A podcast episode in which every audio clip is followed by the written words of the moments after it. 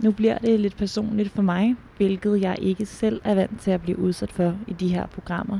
Men øhm, det her program, det skal handle om senfølger efter øh, covid-19-infektioner, og øhm, det har jeg sandsynligvis selv.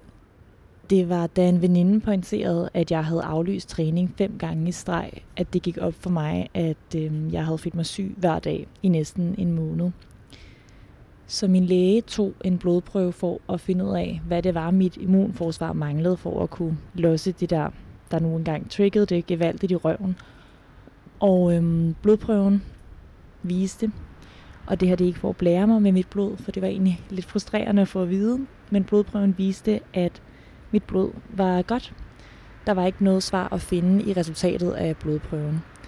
Til gengæld så kunne mine symptomer tyde på, at det måske kunne være eftervirkninger fra den coronainfektion, jeg havde haft og var blevet fri for tre måneder tidligere. Det var ikke en diagnose eller en prognose, det var, øhm, det var bare et bud på en forklaring. Og så øh, fik jeg så også en opfordring til at ringe til en psykolog, hvis det blev svært at navigere i skiftet fra, hvad jeg plejede at kunne. Og det må jeg indrømme, at det har været. Og selvom jeg ikke er blandt de hårdest ramte af det her mærkelige efterspil efter corona. Øhm, Katrine, jeg er på vej hjem til nu. Hun er hårdt ramt. Og det er derfor, jeg har bedt hende være med i programmet i dag. Det her program, det er selv sagt ikke et forsøg på at forklare, hvad det er, der sker inde i Katrines krop, eller i min egen for den sags skyld. For det ved man ikke. Det her, det er i stedet et forsøg på at komme tættere på, hvordan det er at have en sygdom, man ikke ved, hvad er.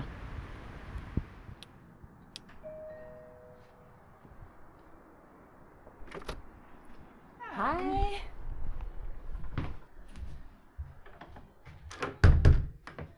Vil du have noget kaffe, te? Ja, og måske et glas vand også. Bor du her alene?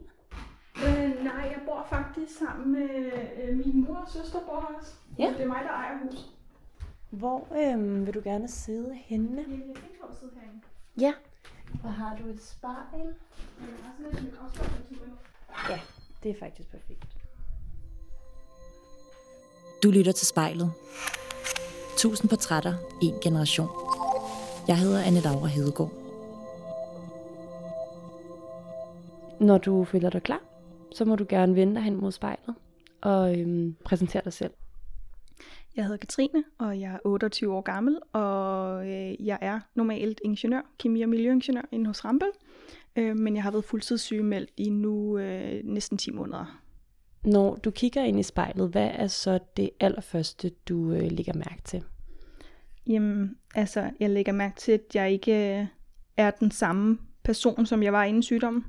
Jeg føler i hvert fald selv, at det er en, der, der, der i hvert fald ser mere træt ud, end hvad jeg var før. Øhm, en med, med mindre overskud til at, at gå op i, i for eksempel ens udseende, fordi det, det kræver meget energi. og at bruge på om morgenen på hverdagsritualer, som at sætte håret og lægge makeup og stryge ens skjorter, eller hvad man nu skal have på. Øhm, ja. Så hvis jeg havde siddet her for et år siden med dig foran et spejl, hvordan ville du så have set ud? Altså hvad ville den største forskel, hvis man så dig udefra, være?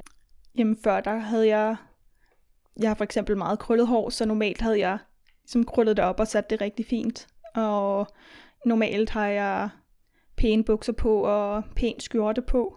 Øhm, og jeg var meget fysisk aktiv med ridning på højt niveau og salsa også på højt niveau og fitnesscenter, som jeg alle sammen udførte 4-5 gange om ugen hver. Øhm, så jeg var i fysisk rigtig god form. Men når man har været syg 10 måneder og stort set sengeliggende, så har man mistet den, den, altså ens fysiske form, man er i. Øhm, hvilket også, kan man sige, gør en del på ens udstråling og hvordan man ens holdning. Jeg ser mig selv i spejlet, og jeg hedder Katrine. Det kan være, at vi skal spole tiden lidt tilbage i forhold til, at det jo, det jo starter med en covid-19-infektion. Hvornår fik du corona? Jeg fik det den 16. december. Øhm, der, havde jeg det, der havde jeg haft det rigtig dårligt natten mellem den 15. og 16. og vidste, at der var et eller andet, der var helt galt. Så jeg gik ned og fik en øh, PCR-test om morgenen, og den den var så positiv. Og hvordan var selve coronaforløbet? Altså, hvordan havde du det undervejs? Jeg havde en omkring 41 i feber med alle symptomerne, som folk beskriver, som hoste og lunger og hovedpinen og trætheden og den her muskel- og ledsmerter. Og jeg havde helt øh, blå fingerspidser øh, og læber på grund af min øh, iltning blev dårlig. Ja. Og øhm, hvornår gik det så op for dig, at, øhm, at det ikke bare var corona, men at det var eftervirkninger fra det? Øhm, det har egentlig bare fortsat ud i en, kan man sige, smøre. Og det eneste, der egentlig ændrede sig, det var, at lige efter jul, der begyndte feberen at stoppe, så der havde jeg ikke nogen feber længere. Så, så ja, så det har bare kørt ud i en smør. Når jeg sidder og kigger på dig nu, så har du jo ikke blå fingerspidser eller blå læber. Det ser fint og raskt ud. Så det er jo i hvert fald ikke noget, du har lige nu. Øhm, har, er det blevet bedre i løbet af de her sidste 10 måneder? Altså jeg synes, det går meget langsomt, og der er nogle af tingene, jeg ikke synes, der har rykket sig på nogen måde. Men mange af tingene er blevet, kan man sige, hvis man sammenligner januar til nu, så er de blevet stille og roligt bedre. Øhm, men det går så langsomt, så mange af tingene, at man begynder man egentlig at tvivle lidt på, i hvert fald jeg gør, at om det egentlig er blevet bedre, eller om det er fordi, at kroppen vender sig til, at man er i den her smerte, den her ubehag, og man ligesom finder nogle strategier til at, at komme igennem det. Jeg prøver at tænke på, hvad man kan sammenligne det med, hvis man ikke har oplevet det. Altså hvis man ikke har prøvet, hvis man lytter og ikke har prøvet det på egen krop, hvad, hvad man kan sammenligne det med, som måske er mere gængst normalt. Jeg synes, det er rigtig svært at finde ud af, og hvordan man skal sammenligne det med. Jeg føler lidt, de der muskler og ledsmerter, det føles lidt som en mellemting, at man har haft en, en, en meget, meget hård træning. At man er sådan dagen efter sådan helt vild øm og mørbanket i hele kroppen. Man kan også nogle gange få følelsen, nu drikker jeg ikke, men, men man kan godt få følelsen også, hvis man øh, har tømmermænd. Så den der dagen efter man vågner op med tømmermænd, og hele kroppen er bare tung og øm. Det er lidt sådan en følelse, sådan en mellemting, at man har måske løbet et maraton, og at man har været, har været meget fuld dagen inden, og har egentlig diverse tømmermænd kunne forestille sig. Øhm, nogle af de andre ting, det er de her koncentrationsbesvær. Så det er rigtig svært at koncentrere sig og fokusere. Blandt andet begynder jeg at, at snøvle meget, når jeg bliver når jeg begynder at få øh, hovedpine, eller ligesom har, har begyndt at lave for meget. Øhm, men jeg begynder også at ikke færdiggøre mine sætninger. Så det kan godt være, at jeg begynder på en sætning, og så midt i sætningen, så stopper jeg og begynder på et helt nyt emne, så jeg laver sådan meget pludselige skift af emne, der ikke giver nogen mening. Og det lægger jeg ikke selv mærke til, før der er nogen, der peger det ud for mig, at, at nu begynder jeg ikke at give mening i samtalerne mere. Så det har også været en, en meget stor omvæltning, at man ligesom ikke, man kan ikke rigtig stole, jeg føler ikke, man kan stole på hjernen. Den 16. december fik jeg en positiv coronatest, og nu 10 måneder senere er jeg stadig syg med senfølger. Og jeg hedder Katrine. Kan du prøve at, at fortælle mig om dit liv inden den her sygdom? Jamen, øh, jeg var, øh, jeg er ingeniør inde hos øh, Rampel, øh, hvor jeg arbejdede minimum 37 timer om ugen, og var lige blevet forfremmet til projektleder faktisk. Øh, og så har jeg været med i en masse frivillige organisationer, hvor jeg har siddet i øh, sekretæret. Og så har jeg reddet nok dressur øh, tre-fire gange om ugen og, rid, og danset salsa fire gange om ugen også nok. Øh, måske fem. Og så har jeg været i fitnesscenteret hver anden dag også. Og så har jeg nok, ja, jeg har nok rejst i nogle af 46 lande, tror jeg, øhm, efterhånden, og har boet i fire forskellige kontinenter. Øhm, og det er noget, jeg altid har elsket. Jeg lever altid efter princippet, eller det H.C. Andersen altid sagde, at rejse er at leve. Øh, det er nok det bedste motto, øh, der beskrev mit liv før. Så mit, mit største drøm på arbejdet, det var også at blive, øh, altså at være ingeniør, men at være udstationeret. Så arbejde i forskellige lande rundt omkring i verden. øhm, og hjælpe dem med at, med at forbedre deres land og deres muligheder. Er det noget, du har prøvet? Ja, altså jeg var udstationeret i seks måneder, næsten syv måneder i Kambodja, hvor jeg var assisterende projektleder. Når du snakker om dine øh, drømme nu, så, så siger du var. Altså i det tid. Har de, øh, har de ændret sig på grund af det her? Nej, altså det er stadig det, jeg håber på at kunne komme tilbage til. Jeg bare ikke, jeg ved ikke, om det nogensinde, om man nogensinde kommer helt over det, dem der har altså fået alvorlige senfølger efter corona, om hvornår det er, man bliver normal igen. Øhm, efter 10 måneder nu føler jeg stadig ikke, at der er sket en stor forbedring. Så jeg håber selvfølgelig på at komme tilbage på det niveau igen, men man er jo ikke, der er jo ikke nogen, der ved noget, så man ved jo ikke, hvad fremtidsudsigterne er, om jeg vil kunne komme tilbage til det niveau. Altså, jeg, jeg vil selvfølgelig blive glad, hvis jeg kommer op på det samme niveau, som jeg var på før, og, og lave al den her forskning, og jeg havde også tænkt på at lave en Ph.D. Øhm, men for mig der er det vigtigste, at jeg bare kan komme tilbage og få en nogenlunde normal hverdag igen, og få det, komme tilbage og være ingeniør og arbejde der måske 37 timer om ugen, øhm, og være projektleder, og så, øh, og så rejse lidt en gang imellem. Øhm, måske, måske ride lidt ved siden af. Øhm, men, men jeg har ikke behov for at komme tilbage på det her altså superhero øh, heldeniveau. Øh, bare være, kan man sige, almen, almen menneske, gennemsnitlig menneskeniveau. Du kigger ikke rigtig i spejlet. Synes du, det er svært at holde en kontakt med dig selv på den måde? Ja, det synes jeg. Hvorfor, tror du? Fordi at jeg føler, altså jeg har det dårligt med den måde, jeg var på før, og den måde, jeg er på nu. Øhm, hvor meget der har ændret sig, uden at man selv har været herre over det. Og jeg synes, det er svært at acceptere, at, at man ikke er den samme person. Så det har sådan en kontroltab? Ja, det er det. Men indser jo øhm, lidt, hvad man har mistet. Altså, hvordan man har ændret sig som person. Mm. Og selvfølgelig håber man jo stadig på, at man kan på et eller andet tidspunkt, at det forsvinder stille og roligt, øhm, så man bliver sig selv igen. Ja. Men der er jo ikke nogen, der ved noget om alle bliver sig selv igen, eller om det vil have nogle kroniske bivirkninger. Det er der ikke nogen, der, der ved noget om. Mit håb er, at jeg bliver helt rask igen, men min ambition er, at jeg bare kommer op og har et gennemsnitniveau. Og jeg hedder Katrine.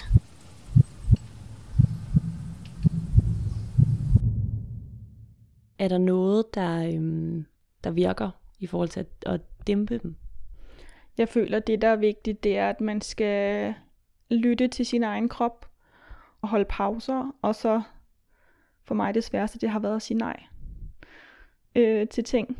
Hvor før han har jeg altid sagt ja, og så har jeg prøvet at få sat det ind i kalenderen, så det hele egentlig går op i en højere enhed, hvor nu bliver jeg nødt til at sige nej, og jeg kan kun lave omkring tre aktiviteter om dagen af en halv til en hel time.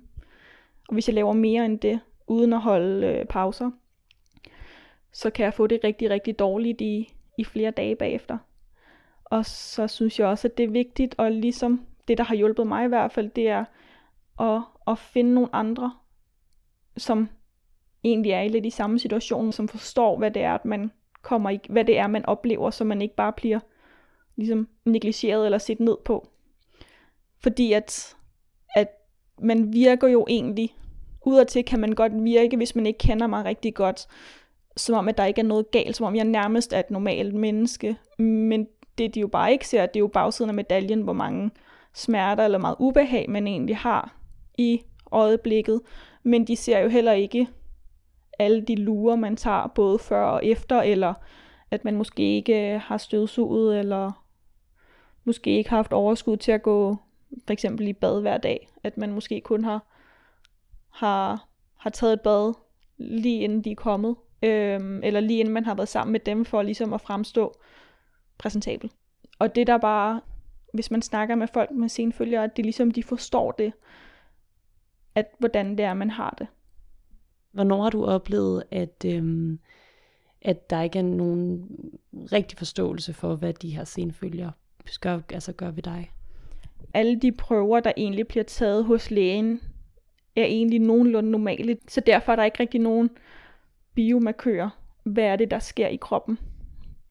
Udover dem, de, det jeg selv påstår, der sker i kroppen. Så derfor læger der også nogle lægerne, der er begyndt på hos mig, og ligesom at spørge ind til, og undre sig over, om det egentlig er mig, der er syg, eller om det er en psykosomatisk lidelse, hvor man, altså hvor, hvor man ligesom er bange for at blive helbredt, og man er bange for at blive god igen.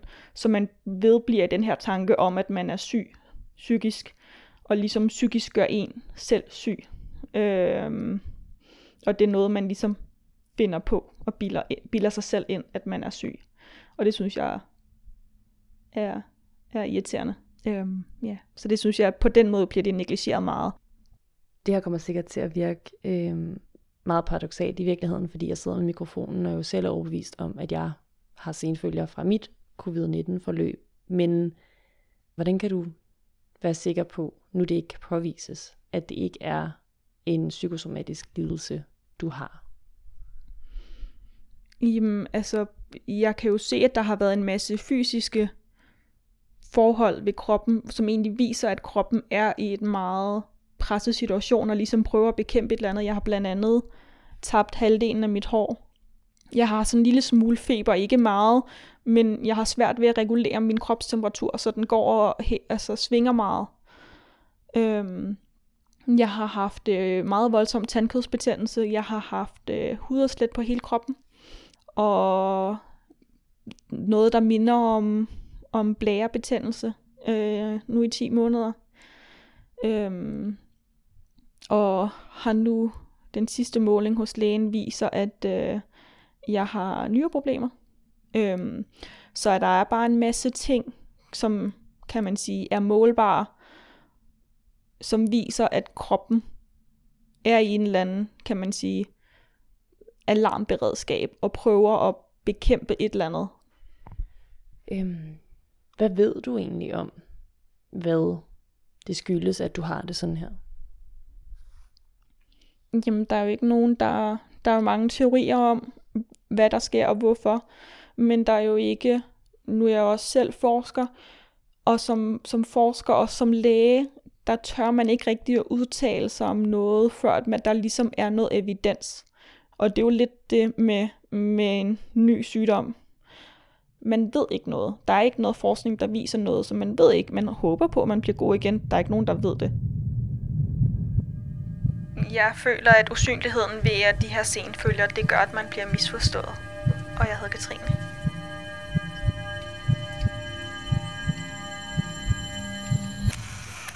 Når du nu er forsker og arbejder med evidens og meget øh, konkret data for eksempel, hvordan er det så at sidde og ikke kunne få et svar på, hvad det er, der foregår inde i dig? Jeg synes, det er rigtig svært, fordi jeg vil rigtig gerne have den her viden om, hvad det er, der sker i min hjerne eller i min krop.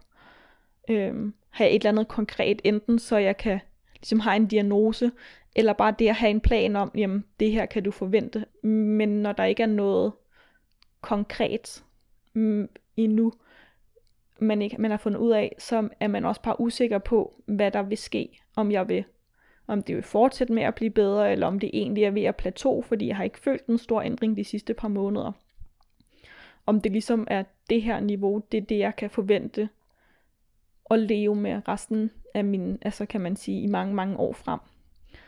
Øhm, eller om det fortsat vil blive bedre. Er du bange for, at det ikke går væk? Øhm, det bølger lidt op og ned, hvordan jeg føler, om jeg bliver rask igen og sådan noget. Der er nogle dage, hvor jeg føler, at det her, jeg skal nok blive god igen.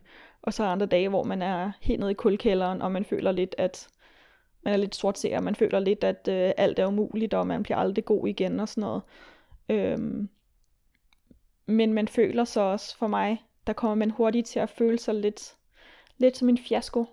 At gå fra ligesom at være lidt en frontrunner, til at man lige pludselig føler sig lidt som dogne Robert, og er på sygedagpenge.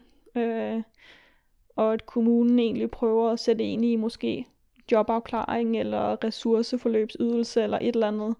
Øh, og man ligesom prøver at få enderne på en eller anden måde, selvom du ikke har noget energioverskud, til at mødes, så du rent økonomisk kan man sige, har, har nogenlunde råd til at, at bibeholde ens, ens hjem. Øhm, det føler jeg lidt som en fiasko, fordi jeg har aldrig nogensinde følt, eller jeg har, jeg har aldrig haft lyst til at, at, at nasse på andre, eller at være afhængig af andres hjælp og støtte.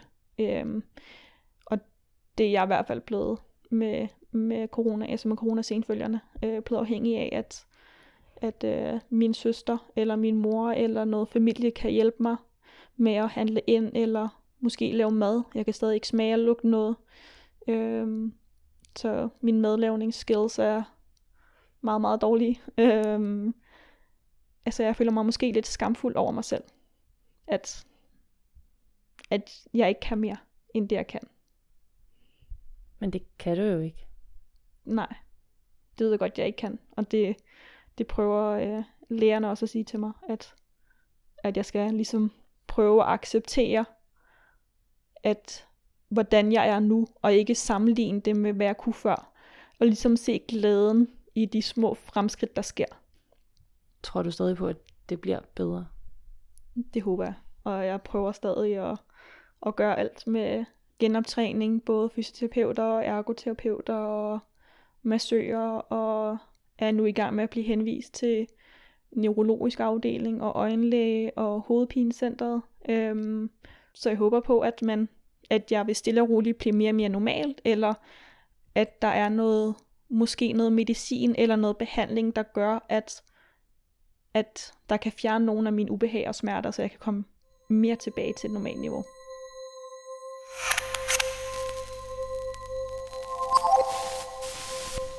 Her, inden vi slutter helt, tænker jeg på, om du lige vil... Fordi når du sidder foran mig, så altså, du ser jo sådan og rask ud, og så tænker jeg, om du kan ja, mærke efter og fortælle, hvordan du har det nu, efter at have snakket med mig i en rumtid? For mig, der er hovedpinen er måske gået fra en, på øh, smerteskalaen fra 1 til 10, er det måske gået fra 2-3 stykker op til en øh, 5-6 stykker. Øh, mit syn, det begynder jo mere jeg har presset mig selv, så begynder det at blive udfordret. Så jeg begynder at få... Øh, det er ligesom om hele verden begynder at ryste lidt, fordi mine øjne ikke kan følge med, så de begynder at stå og ryste lidt. Øh, ja. Og så det begyndte at blive sværere at, at holde fokus på, hvad det egentlig var. Spørgsmålet er der flere gange, hvor jeg har glemt, hvad det var, jeg egentlig svarede på undervejs, og det kunne jeg mærke, at det er blevet sværere øh, hen mod slutningen. Og så er det også bare, at man er ør i hovedet, og man er ør i kroppen også. Øhm, ja. Tak fordi du alligevel ville fortælle om det. Hvis du eller en du kender skal være med i spejlet, så skriv til os på Instagram.